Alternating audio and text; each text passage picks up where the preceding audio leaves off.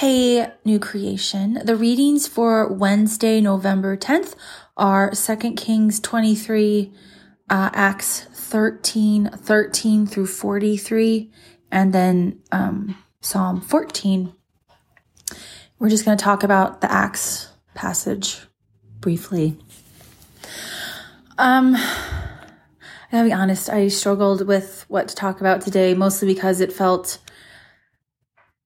nothing really stood out. But then as I was reading the Acts passage, the the thing that eventually came to mind was um, how our narratives are told or how we tell our narratives or our stories. Because in the Acts 13 passage, this is Paul, and he has been asked by um, the synagogue rulers, they say brothers. I think it's Paul and his companions, or Paul and his friends, or whatever. Anyway, Paul and um, the rulers say, brothers, if you have a message of encouragement for the people, please speak. And then he goes through the readings for today, stopped at verse 43. But it's this narrative of how God has been working and is present in the historical accounts of the Israelites and um, in the lives of uh, people. He goes back to, uh, he goes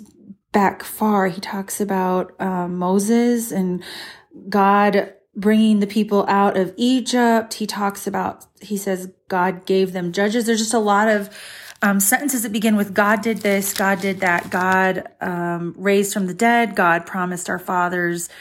Um, yeah, I just, God, like God comes out in the narrative and what God did in the history of Israel and what God has done in the history of his people.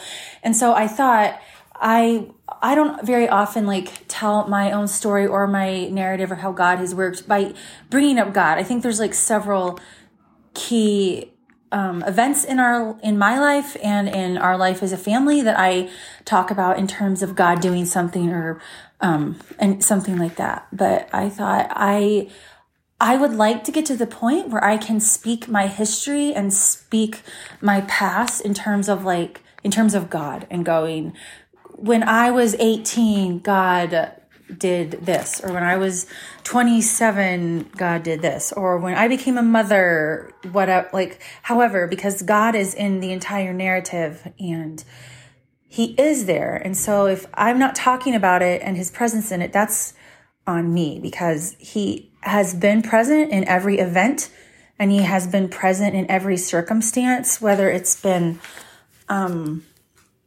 really hard or really good and he's been there. And i guess i just want to encourage you as you think about your story and you think about your history with jesus and um, how he has worked in your life and how he is working in your life and how he will work in your life that we would be people that discuss our narratives in terms of jesus and in terms of god and what he's done and not just hey this thing happened to me but being very mindful that God is working in our stories and he's going to continue working in our stories, even um, when things are very dark and very hard and uncertain. Lord God, thank you that you write our stories. Thank you that you are present. Um, you have been present in our lives from the beginning of our lives, Lord, from the first moment we took breath. God, you, you have been. And Lord, I pray that as we see our lives in light of you and as we see our past, present, and future, I pray that we would be able to say, God did this and God sustained me in this situation, or God was present and held me in this situation. In Jesus' name, amen.